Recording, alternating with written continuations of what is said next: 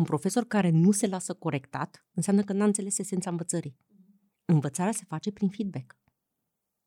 Da? Feedback înseamnă ceva ce face studentul, cursantul, elevul, ceva ce spune, ceva ce nu face, ceva ce nu spune, ceva ce întreabă, ceva ce simte nevoia să corecteze.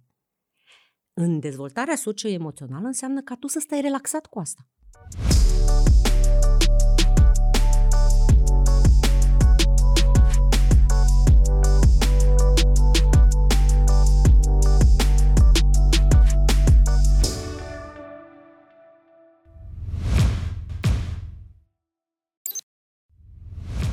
Bună, sunt Andreea Brașovean și mă bucur să ne regăsim la podcastul Edu Bright Talks. Discutăm, ca de obicei, despre dezvoltarea socio-emoțională. Și invitata mea de astăzi se numește Diana Vasile uh, și o să vă o prezint. Bună, îți mulțumesc Bună. că ai venit. Mulțumesc Practică, de invitație. Pra- Diana practică psihoterapia traumei de peste 20 de ani, fiind psiholog, clinician și psihoterapeut. De asemenea, este cadru universitar din anul 1997, predând discipline ca psihologia familiei, psihoterapii scurte, psihologia traumei, asistarea și psihoterapia persoanelor traumatizate. Actualmente, Diana predă la Catedra de Psihologie și Științe Cognitive a Facultății de Psihologie și Științe ale Educației din cadrul Universității din București. Pare greu. Pare greu, așa când auzi psihologia traumei, uh, sună un dom- pare așa un domeniu greu și uh, încărcat. Da, pare, știu. Este un domeniu, din punctul meu de vedere, foarte bogat în informații, în, uh, într-un câștig legat de cât de valoroasă este ființa umană, cât de multe resurse avem noi de altfel este un,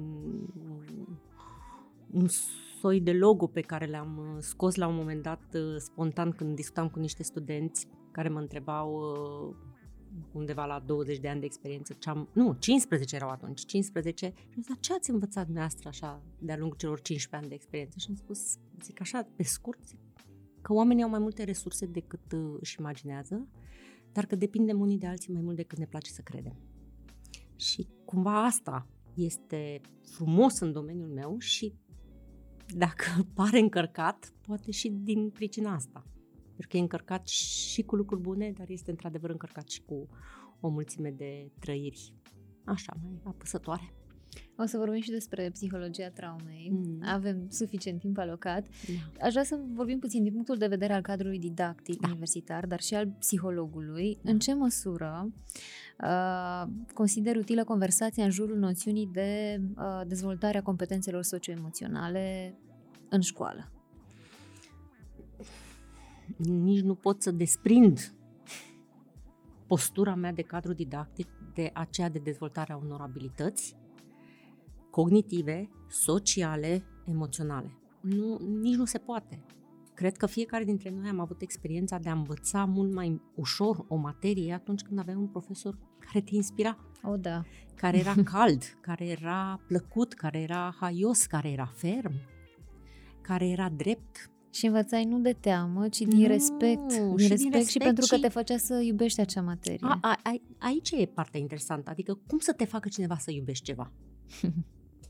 Ca și când ai spune că iubirea vine din afară. Și la copii, da, vine din afară în mare măsură. Și în momentul în care copilul este iubit și respectat, atunci se naște și în el iubirea și respectul. Și asta îl ajută mai departe să achiziționeze informațiile pe care le dai sau pe care le găsește în materie. Și atunci, ca și cadru didactic, întotdeauna am căutat în cursanții mei să stimulez interesul și am simțit destul de devreme că acest interes vine dintr-o conexiune așa umană. Pentru că, sigur, în primul că am predat în primul rând adulților. Um, dar adulții aveau opțiuni de alegere.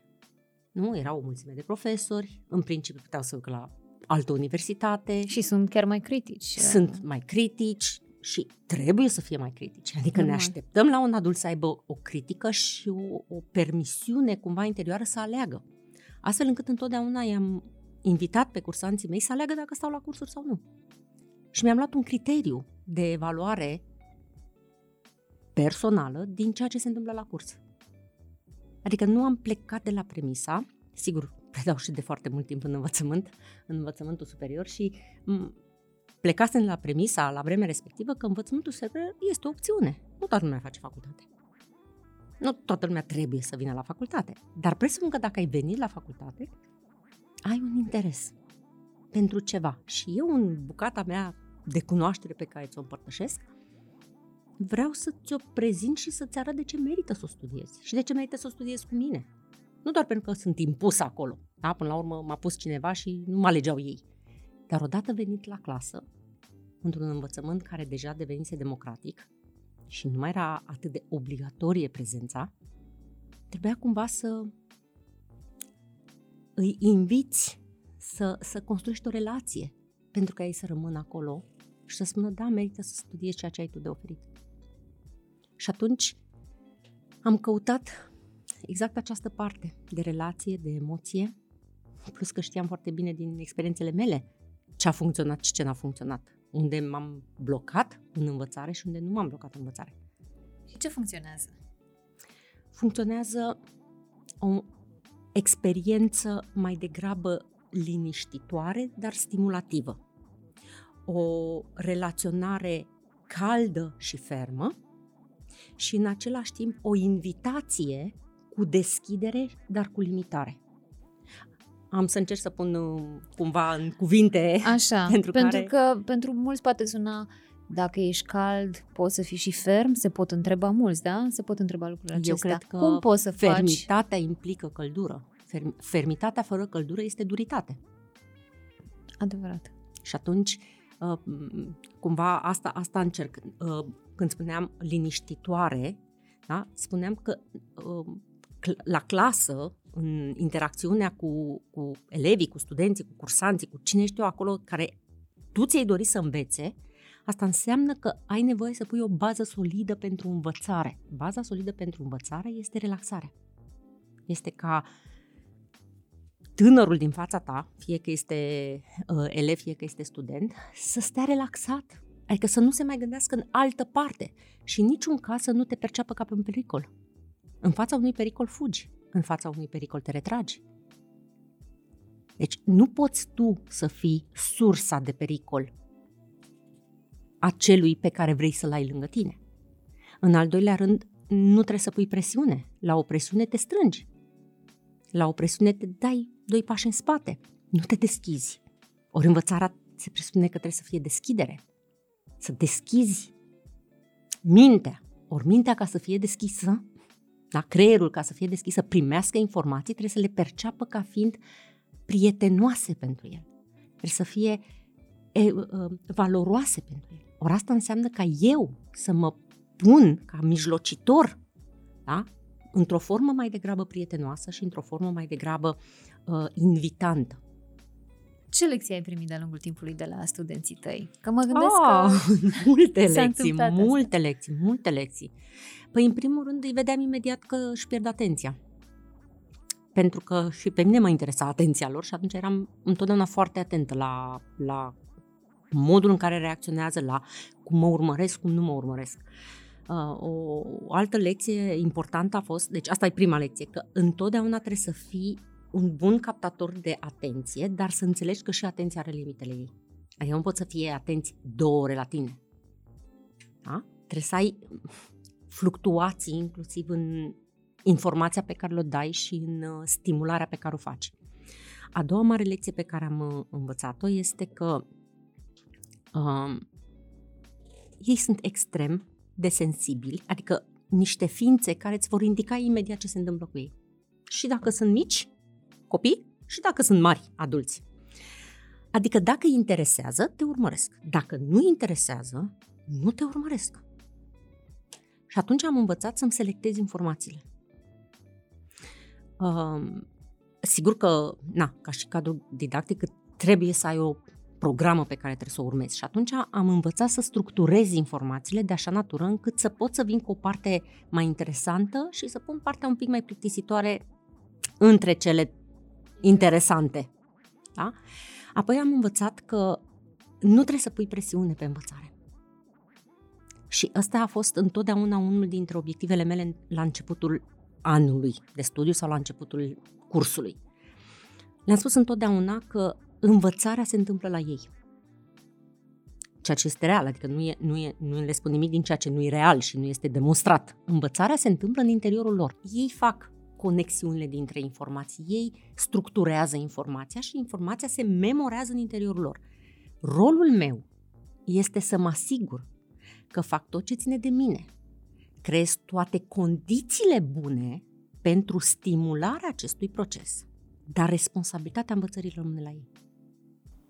Și deci, ei trebuie să înțeleagă asta. Și dacă nu înțeleg, tot acolo e. Și dacă nu înțeleg, da? Deci și eu înțeleg și nu înțeleg, tot acolo e. Ceea ce vreau să mă asigur este să înțeleagă care e responsabilitatea mea. Pentru că în același timp responsabilitatea mea este să le livrez informația, să le livrez atrăgător încât să o poată lua și suficient de inteligibilă încât să o poată procesa. După aceea este treaba lor. Asta înseamnă că avem două responsabilități care se întâlnesc și care se vor stimula una pe alta. Pentru că dacă eu fac treabă bună și văd că la ei se întâmplă ceva bun, automat acest lucru mă va face și pe mine să fiu o prezență mai agreabilă și mai stimulativă și mai plină de informații, pentru că dacă îi pun întrebări, sunt curioși, se sizează dacă am făcut vreo eroare, da? Mi-o dau înapoi și eu învăț mai departe să mă dezvolt și eu ca un cadru didactic. Cum e când uh, te corectează studenții sau elevii? Pentru că sunt profesori care consideră o brăznicie dacă un uh, elev îndrăznește să spună știți, ați greșit acolo sau nu era altă variantă corectă, cum ar trebui să reacționeze un profesor și cum se simte un profesor în, în momentul în care este corectat de un student? Nu știu, mă gândesc că poate e un lucru Uh, bun, dacă profesorul uh, e, are Hai abilități... să schimbăm, uh, să schimbăm înțelegerea. Așa. Să schimbăm înțelegerea. Un profesor care nu se lasă corectat înseamnă că n-a înțeles esența învățării. Uh-huh. Învățarea se face prin feedback.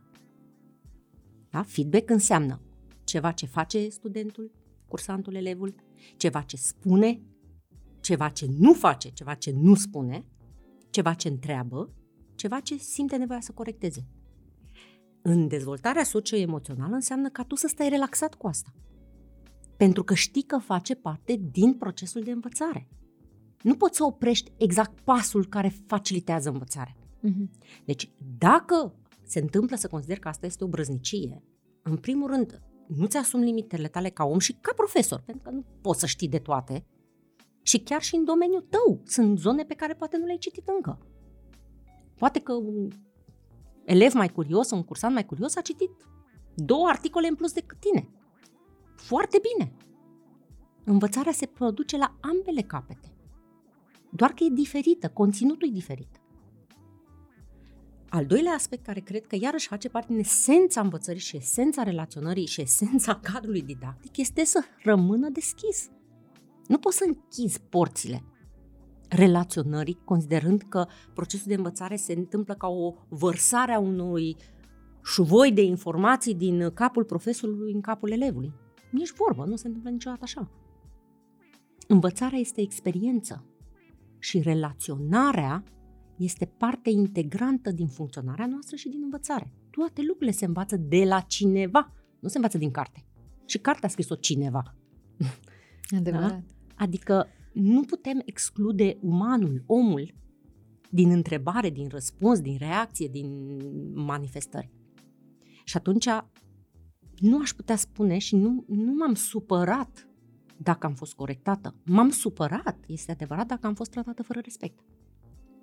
Ceea ce s-a întâmplat foarte rar, foarte rar, foarte rar, pentru că la rândul meu îi tratez pe cursanții mei cu respect. Și setez aceste lucruri, cum spuneam de la bun început. Am spus să vă tratez cu respect. Îmi spui cum te cheamă și dacă îmi spui că te cheamă Gigel, Gigel te stric. Nu mă interesează cum te cheamă pe tine în catalog, pentru că vreau să îți dau experiența care este bună pentru tine. Nu decid eu ce-ți place ție și cum îți place ție. Eu iau în calcul ce este bun pentru tine. Nu dorești să participi la curs. Nici o problemă. Dacă tu consideri că înveți mai bine singur acasă, ceea ce cercetările arată că nu se întâmplă. Da, tu desigur poți să crești și să faci o excepție de la regulă. E ok. spune ce ai nevoie de la mine, îți dau materialele, vezi singur acasă. Sigur, acest lucru este valabil, sau mă rog, mult mai ușor de făcut într-un sistem în care da, avem o învățare adult-adult. Pentru că ești adult și ești responsabil. Vrei să înveți mai puțin? Învață mai puțin. Pentru că în, în continuare învățarea nu se produce la mine. Eu sunt cel care să facilitez acest lucru. Nu-ți dorește această facilitare? Îmi pare rău. Și spun asta, îmi pare rău, pentru că știu că ai beneficiat mai mult. Și acum sigur că am și argumente, că după 20 de ani de învățământ te că am verificat. da? Bun, și atunci libertatea asta pe care o dau celuilalt m-a ajutat foarte mult și m-a făcut un profesor respectat pentru că la rândul meu am tratat cu respect. Nu am considerat că o să iei o notă mai mică doar pentru că ai învățat acasă. Ai, ai șanse să iei mai mică, dar ai șanse și dacă stabilești că ai, că ai trecut prin lucrurile pe care dorești să le știi, bine, foarte bine. Restul este experiența ta. Și un alt lucru care mi se pare important este că întotdeauna am cerut cursanților, studenților, le-am spus ce, ce mă aștept de la ei. Nu i-am luat niciodată prin surprindere, am spus mereu, școala, învățarea, nu este o demonstrație că nu știi încă suficient de mult. Treaba mea este să mă asigur că ieși din școală știind niște lucruri. Ți le spun de la primul curs. Îți spun, pe asta ți le verific. Și întotdeauna cu studenții mei, întotdeauna la primul curs, le, le spun și ce dau la examen. Am terminat cu anxietatea de examen.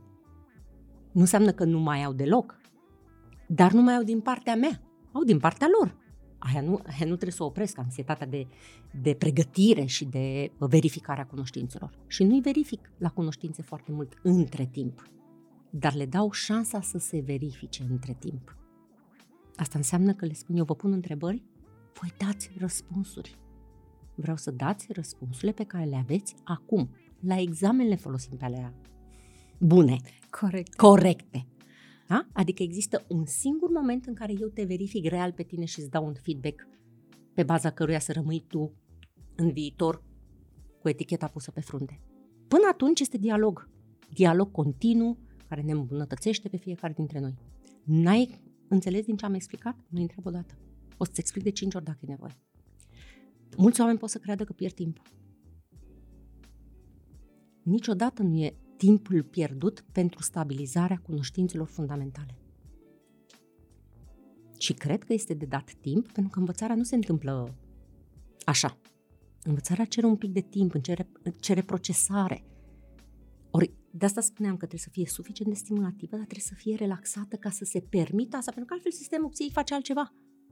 Să gândește cum să se apere, nu cum să se dezvolte. Și asta e demonstrat deja. În timp de stres, tu te aperi efortul psihicului și creierului tău este să se apere, nu să învețe. Da? Și fermitatea cred că e destul de clară aici.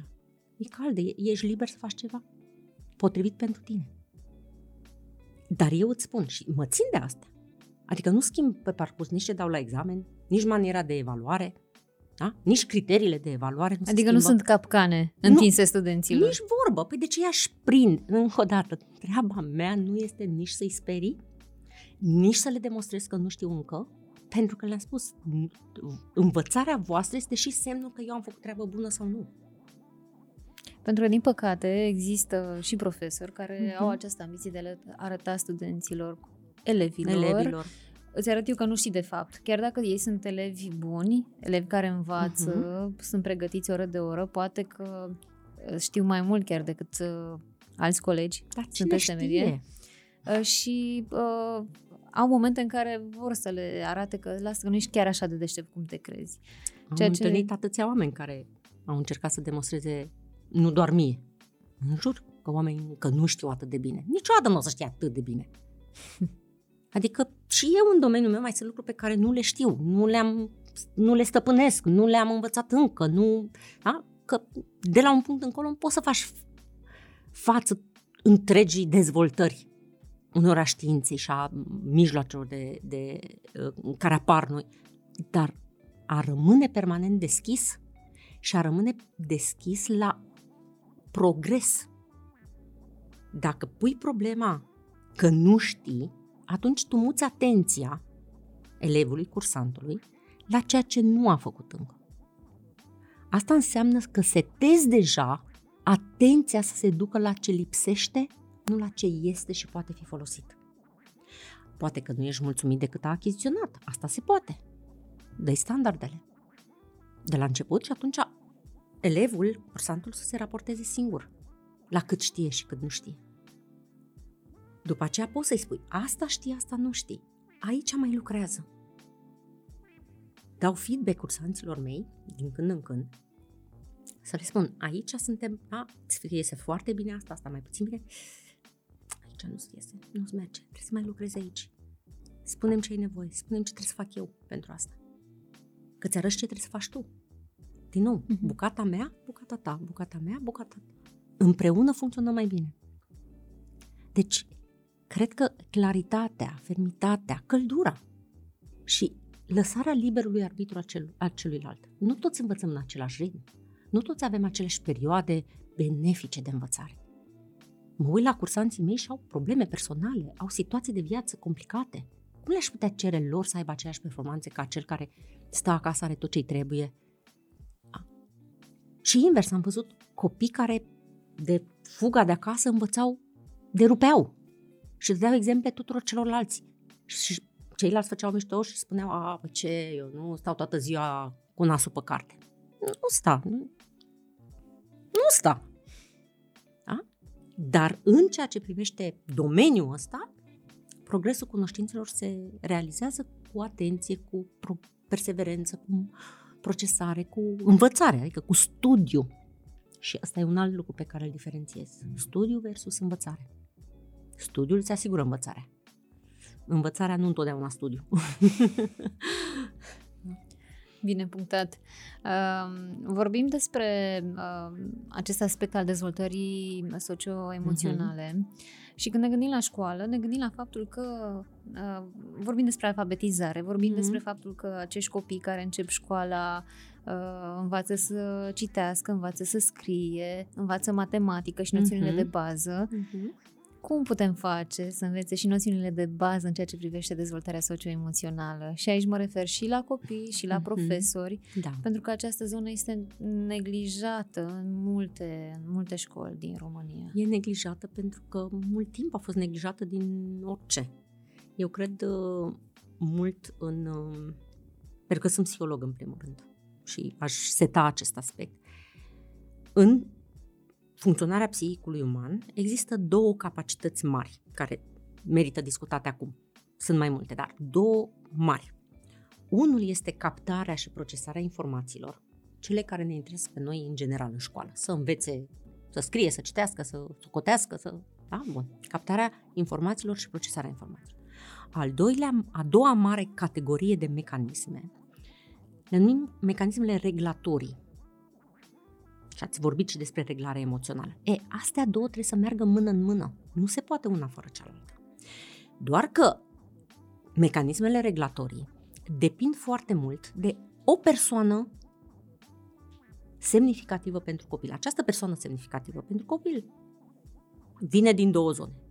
Familia, unde sunt părinții, părinții, deci mama cu tata, și din afara familiei, unde rolul primordial îl are școala.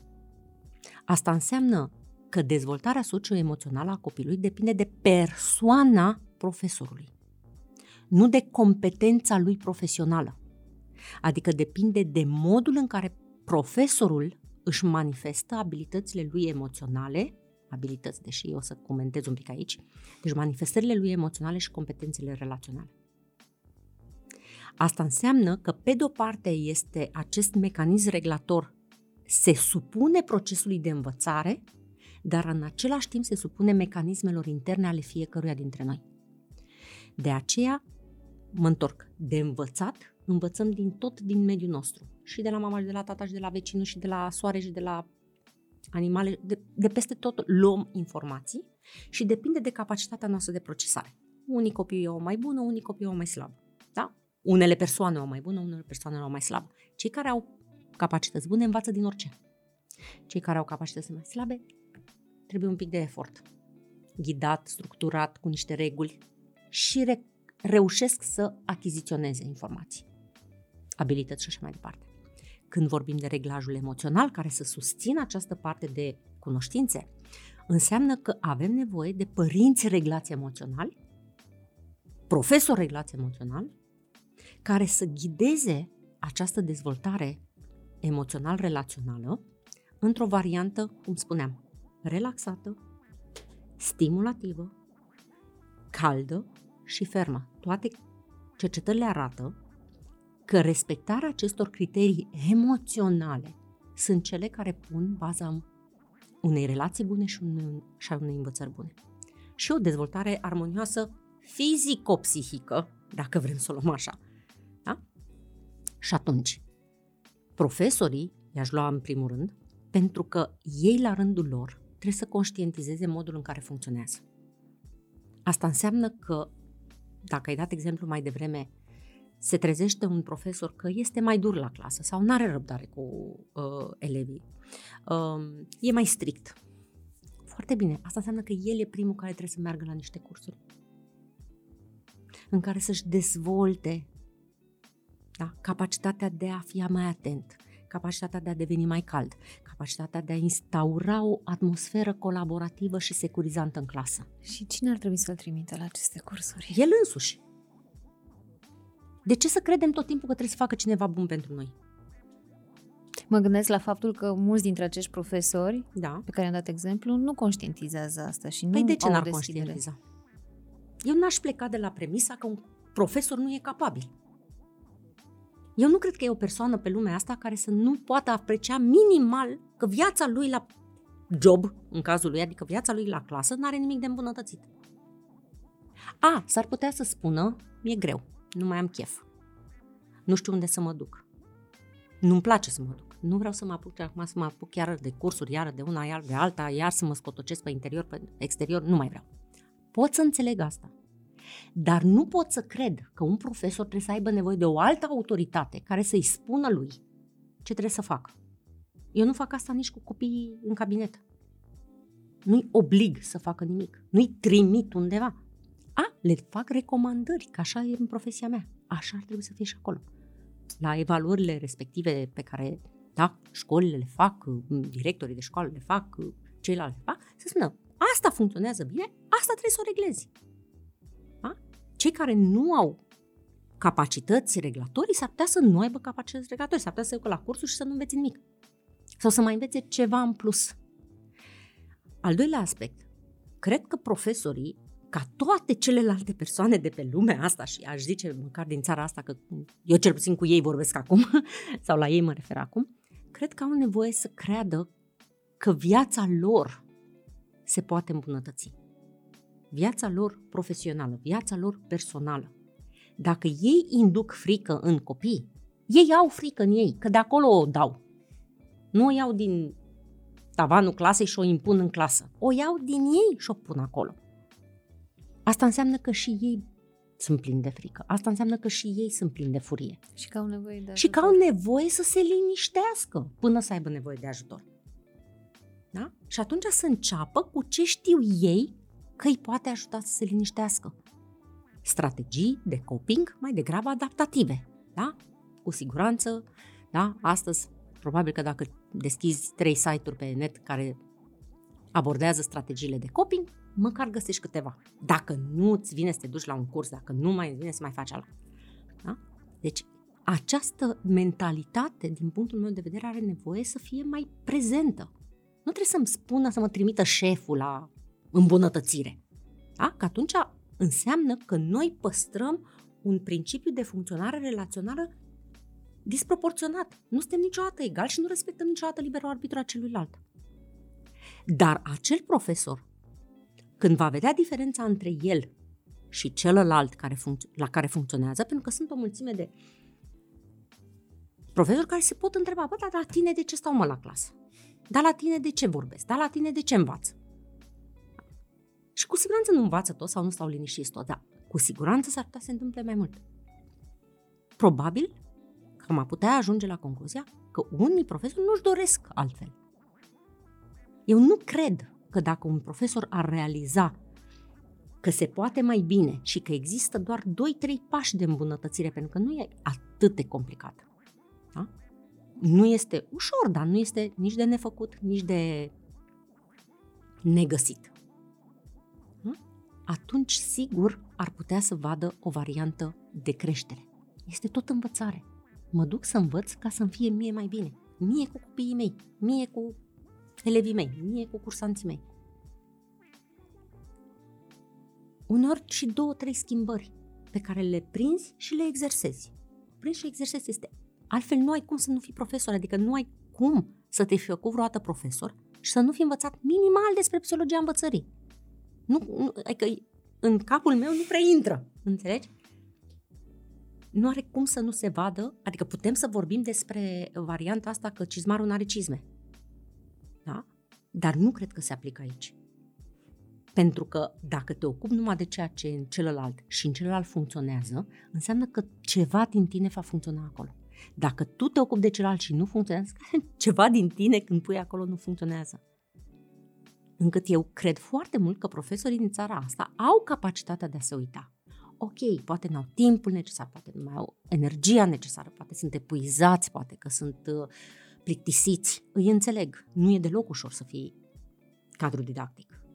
Chiar nu este o meserie nici ușoară, sigur pentru unii mai plăcută ca pentru alții, mie îmi place să fiu cadru didactic, dar îmi place pentru că îmi place interacțiunea cu celălalt. Și întotdeauna mă bucură când văd când celălalt crește ceva care am, din care am pus și eu. Da? Deci cred că o bună bucată, cel puțin din marea masă a profesorilor, își doresc ca ceea ce iese din gura lor, din mâinile lor, din știința lor, să dea roade. Eu refuz să cred că profesorii nu vor asta. Dar pot să înțeleg dacă le este greu. Pot să le înțeleg dacă s-au epuizat.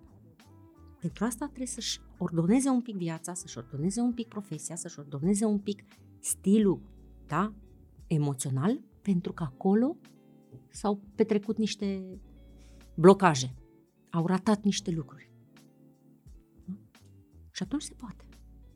Până la urmă, fiecare individ este diferit, uh-huh. poate mulți sau poate chiar toți avem anumite uh-huh. traume. Da. Și aș vrea să te rog să ne spui cum definești tu trauma. Pentru mine trauma este o experiență pe care o ai pentru că s-a întâmplat un eveniment, s-a întâmplat ceva în viața ta pentru care tu n-ai avut resursele necesare să treci adaptativ, adică să te descurci rezonabil și echilibrant pentru tine. Nici pe termen scurt și nici pe termen un pic mai lung. Am să încerc să ca să nu dau definiția tehnică pe care o folosesc. Experiență personală de splitare, pentru că se produce un mecanism de înghețare, de înțepenire, de ruptură în interiorul nostru, datorat factorilor situațional amenințători care copleșesc posibilitățile personale de autoreglare și care pe termen lung produc modificări de regulă, deteriorări, dar nu numai, în mecanismele energetice, în modul în care ne gândim pe noi în identitate și în mecanismele de reglaj fizic și emoțional, psihologic, pentru că trăiești pentru o perioadă de timp sentimente profunde de frică, neputință și vulnerabilitate. E, dacă există acei factori amenințători, adică ceva te pune în risc, cum sunt riscul de moarte, riscul de pierderea integrității fizice, uh, a fi martor la astfel de evenimente, adică la a vedea violență, a fi parte dintr-un mediu violent care îți pune uh, integritatea fizică și psihică în, în pericol, da? sau experimentezi violență sexuală, de regulă acestea sunt experiențele care lasă astfel de urme, adică îți pot degrada capacitățile tale de a-ți folosi energia vitală, de a gândi pozitiv și despre tine și despre lume și a te regla emoțional, da? ați regla gândurile, capacitățile de acțiune, strategiile de rezolvare de probleme. Deci dacă noi observăm, profesorii inclusiv, că nu funcționează ceva de acolo și nu reușești să înveți simplu, atunci undeva s-ar putea să existe aceste rupturi interne pe care va trebui să le observi, să le recunoști și să re- repornești mecanismul. Pentru că asta îți va da energie din nou, îți va da energie bună, îți va da capacitate de atenție, îți va da capacitate de învățare. Pentru că, da, trauma îți poate afecta capacitatea de învățare. Este singurul mă rog, singura experiență reală care te încurcă cu adevărat în învățare, deși ai capacitate. Da? Și atunci, pentru mine, ca uh, psiholog de traumă, este fundamental să identific toate capacitățile persoanei și dacă, așa cum am spus la începutul discuției noastre, dacă ai bună capacitate de procesare și o bună dotare regulatorie, te descurci mai bine chiar și în situații traumatice. Dar nu înseamnă că te descurci peste tot sau nimic nu te lovește sau nu te rănește, ci doar ai mult mai multe capacități să te recuperezi. Altfel, și de asta îi înțeleg și pe profesor că le este greu, s-ar putea ca ei să se împiedice în propria lor profesie de propriile experiențe dificile pe care nu le-au reglat, n-au reușit să le regleze. Și nu e o vină. De aia nici nu pot să îi învinovățesc, dar îi fac responsabili. Pentru că binele lor este mult prea important. Este mult prea important ca să-l lase ultimul. Da? Și mereu glumesc cu, cu colegele pe uh, o expresie pe care am întâlnit-o într-un film, eu sunt ultima mea grijă. Nu poți fi ultima ta grijă când atâția oameni depind de tine. Și atunci, de asta spun, profesorii la rândul lor sunt oameni. Oamenii au experiențe negative și sigur au avut experiențe negative pentru că au trăit și ei în România unde chiar s-au întâmplat de-a lungul timpului multe. Asta înseamnă că dacă ceva n-a percutat la învățarea obișnuită, n-ar strica acum să se uite unde au fost găurile negre din interiorul lor în care au căzut informațiile și abilitățile. Cum se lucrează pentru vindecarea acestor traume? Cum pot fi vindecate? Sau poate Există că unele nu se vindecă traumei. Definitiv, Ex- dar... Da, dar uh, problema nu este, știi că aici e, mm, și sigur pentru unele discuții așa pe, pe scurt, spunem că traumele pot fi vindecate. Nu e vorba de trauma poate fi vindecată. Eu pot să revin la un mecanism reglator. Reacția ta la Reac- anumit da, stimul. Și capacitatea mea de a da un răspuns adaptativ pentru mine și pentru celălalt și de a reduce posibilitatea ca eu să induc stresul unei persoane, posibilitatea ca eu să creez tensiune psihică atât de mare într-o persoană încât ea să nu funcționeze bine. Asta îmi doresc eu în urma procesării sau traumatizări, uh, uh, psihoterapiei traumei să fac. Să-l pun pe om într-o formă adaptativă mai bună decât cea inițială. Și atunci, cum se lucrează? Se lucrează pe a identifica cum funcționezi, azi, adică ce funcționează și ce nu-ți funcționează. Și atunci când avem experiențe traumatice, în general, ceea ce nu funcționează se va vedea în emoțiile noastre și în modalitățile în care reacționăm în prezența sau în absența altora. Adică exact ceea ce ne interesează pe noi ca profesori. Da? Ce emoții am? Pot să am emoții pozitive în timp ce sunt copiii? Poate nu pot să am. Poate am mai multe emoții pe care eu le consider tensionate, apăsătoare, enervante. Ok, asta e un element care nu funcționează. Al doilea lucru, pot să-mi dau informațiile într-o manieră accesibilă copilului? Da sau nu? Pot să mă relaționez cu copilul? Cu clasa de copii? Pot sau nu pot? Da sau nu? Adică acolo sunt lucruri foarte ușor de evaluat. După ce evaluăm, vedem ce avem de lucrat. Și psihoterapia înseamnă să te ocupi exact de aceste emoții și exact de aceste limitări.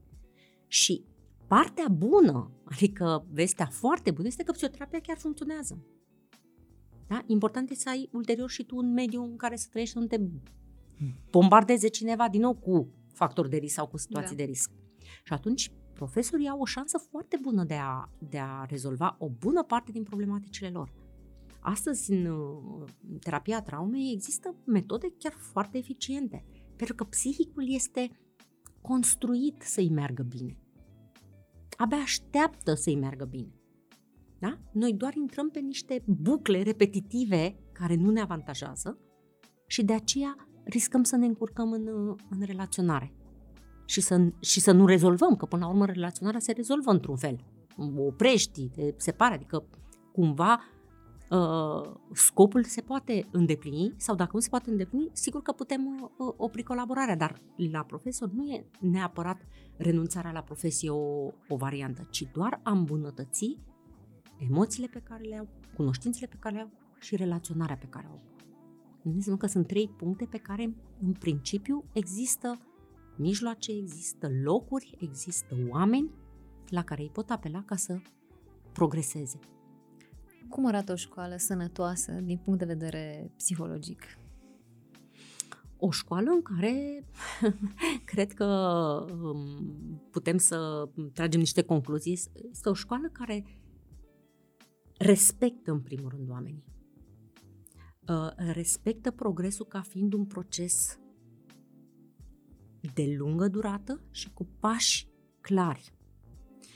Um, e o școală în care se înțelege modul de funcționare pe vârste, pentru că depinde mult de ce tip de școală avem, da? Uh, deci respect pe vârstă și se înțelege modul de, adică și aceste hopuri. Nu e o problemă că ai un hop în procesul tău de învățare. Întrebarea este ce aduce acolo.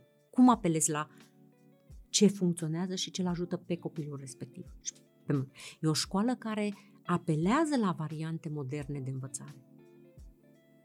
Adică astăzi copiii folosesc tehnică. Eu nu spun să îi pui pe toți pe tehnică, chiar nu cred asta. Dar nu înseamnă nici să o eviți.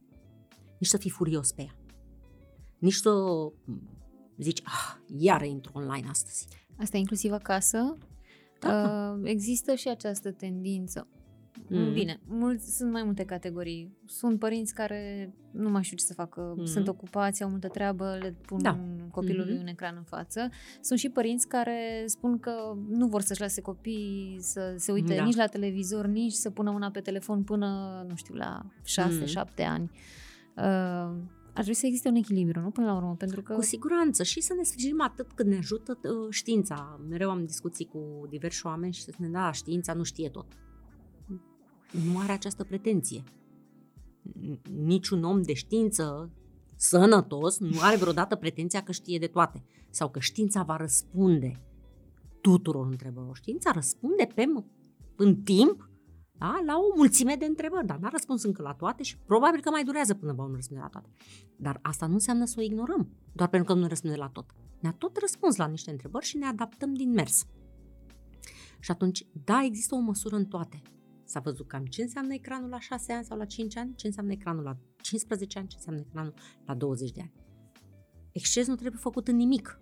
Nici dacă îi dai copilului mere care sunt sănătoase, nu trebuie să faci un exces. Deci, această uh, împrietenire cu tot felul de aspecte ale vieții noastre care sunt altfel decât odinioară, da. da? e necesar să ai o aportare, nu să spun, relativ echilibrată. Folosești tehnica, dar caută să faci cât mai bine ce, ce poți să faci cu ea și să limitezi cât mai mult efectele negative. Și probabil să-l ghidezi în așa fel încât să folosească exact. tehnologia într-un mod constructiv. Exact și ai spus un, uh, un verb, ai folosit un verb foarte important și pe care eu îl folosesc foarte des, să îl ghidezi. Asta e rolul adultului. Asta e rolul adultului și al părintelui și al profesorului. Noi, ca, și acum o să mă, mă bag în echipa profesorilor, noi ca și profesori avem ca instrument major în activitatea noastră această activitate de ghidare – cum spuneam, eu nu-l învăț nimic pe cursant. Nu-l învăț. Eu nu-i învăț pe cursanții mei. Dar îi ghidez să învețe. Asta înseamnă că le arăt, asta înseamnă că le vorbesc despre ceva, asta înseamnă că le aduc atât cât știu, atât cât pot, experiențe bune, bune, ă, plăcute mă refer, da? emoții pozitive, emoții plăcute, cu care să absoarbă această informație. Creez un cadru prietenos în care tot să se exprime și să nu existe critică nejustificată. Adică să existe feedback constructiv, dar nu critică la adresa persoanei.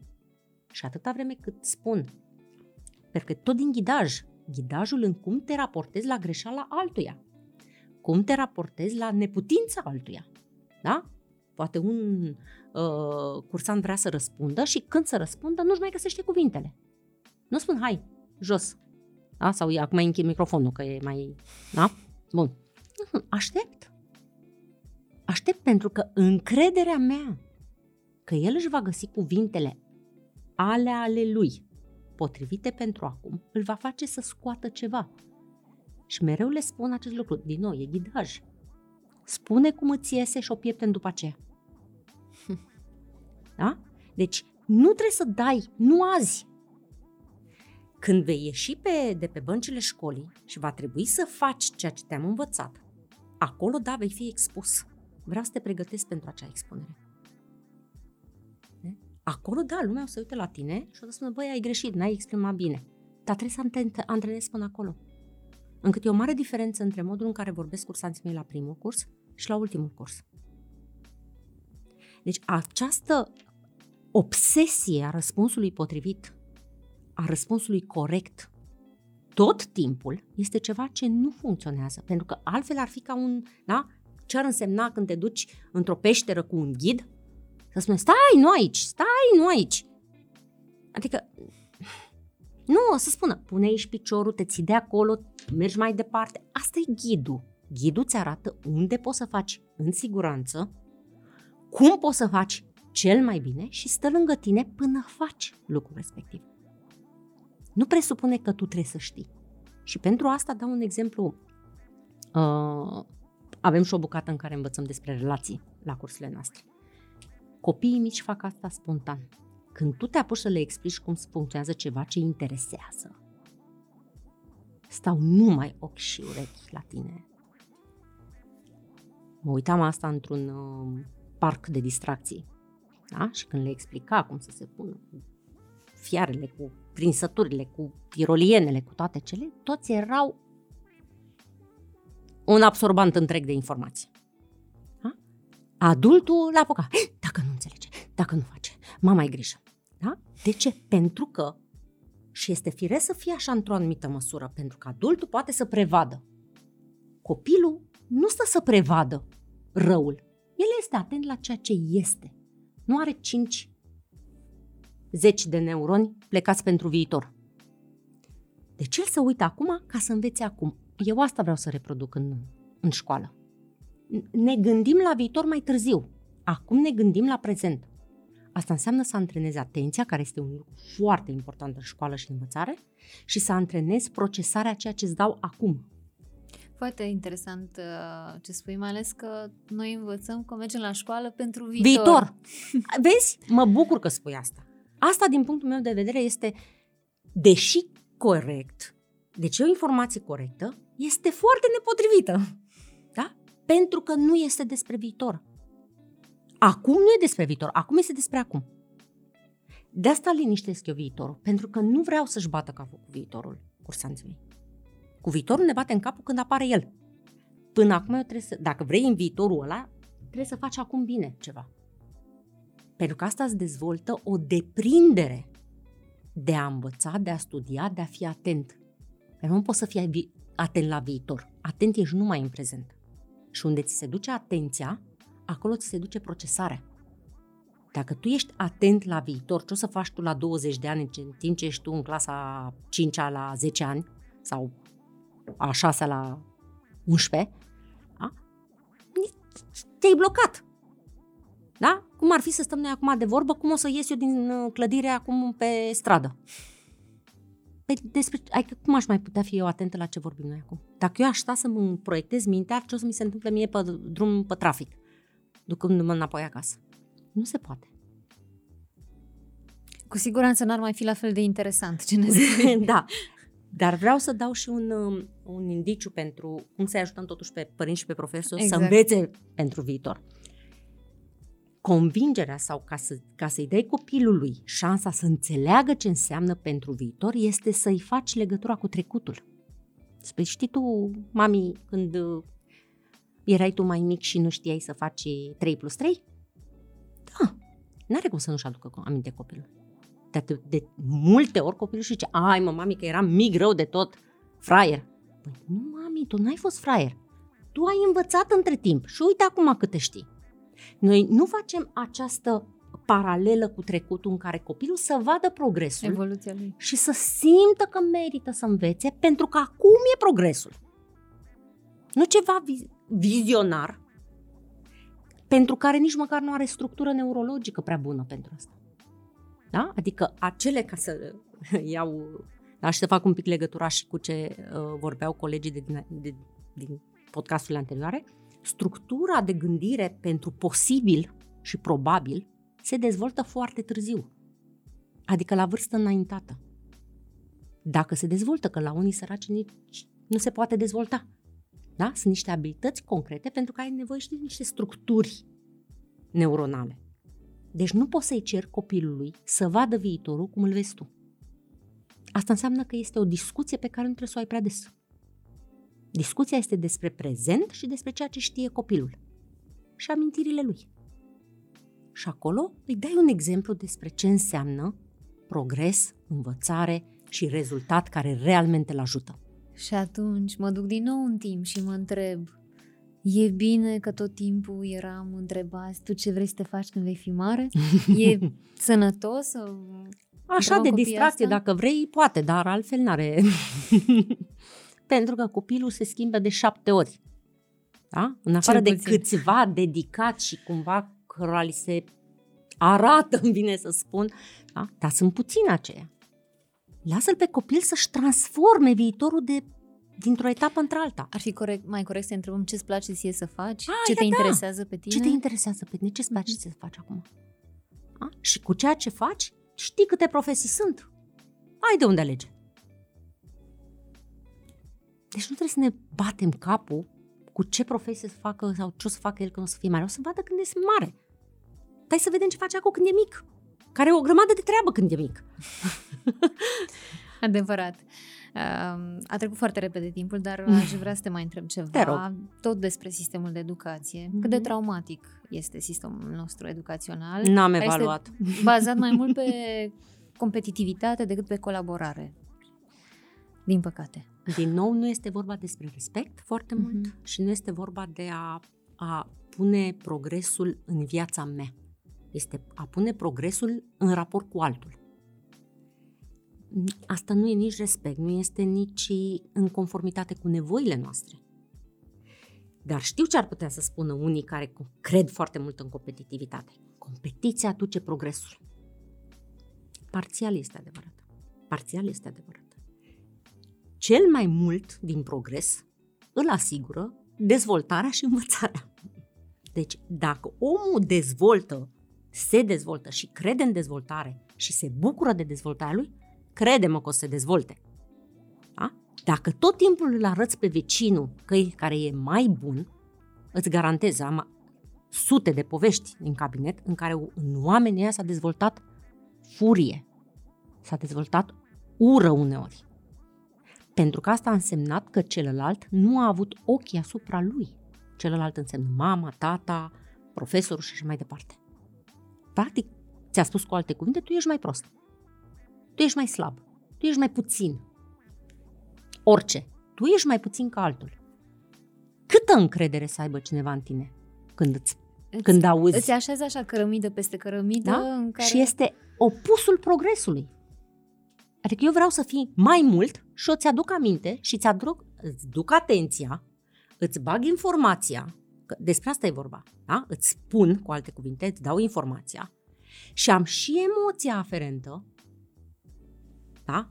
încât tu să te ocupi de puțin. Și mă aștept ca tu, spontan, să-ți dorești mai mult. Nu, mai multul se dezvoltă din mai mult. Din bucuria a ceea ce am și orientarea spre dezvoltare, spre un plus. Altfel este o, aș zice, o, o cultură centrată pe luptă. Ori lupta o luăm de la capăt.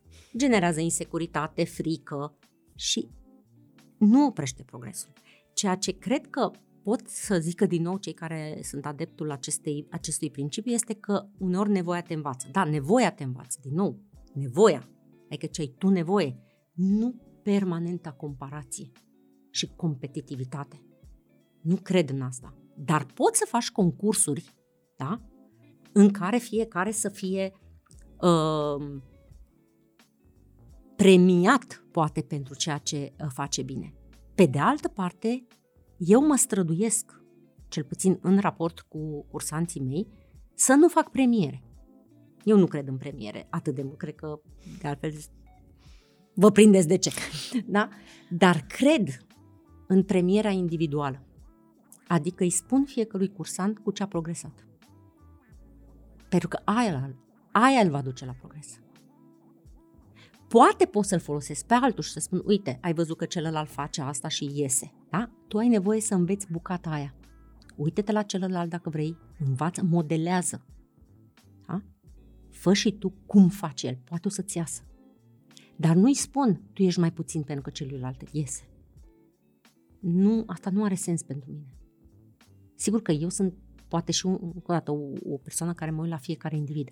Dar nu am, nu am făcut asta niciodată, n-am premiat niciodată în față cel mai bun proiect, cel mai... Da, pot să spun la care mi-a plăcut mie cel mai mult. Aia e altceva, asta e o opțiune personală și este ok să ai opțiuni personale.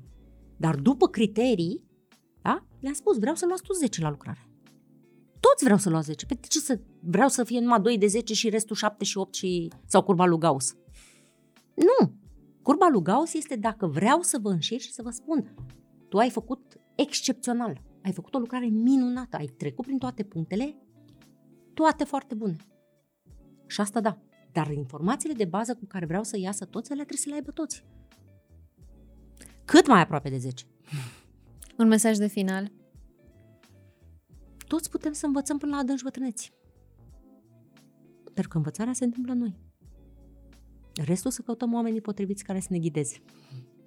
Mulțumesc tare mult. Mi-a plăcut uh, foarte mult să stau de vorbă cu tine. Aș mai fi stat la discuții. Cred că, cred că încă trei ore și nu ne plictiseam. Mulțumesc Mă bucur, mult. mulțumesc mult și eu. Sper că și voi ați avut uh, lucruri interesante de învățat din această discuție. Mie mi-a plăcut tare mult. Ne vedem și ne auzim data viitoare.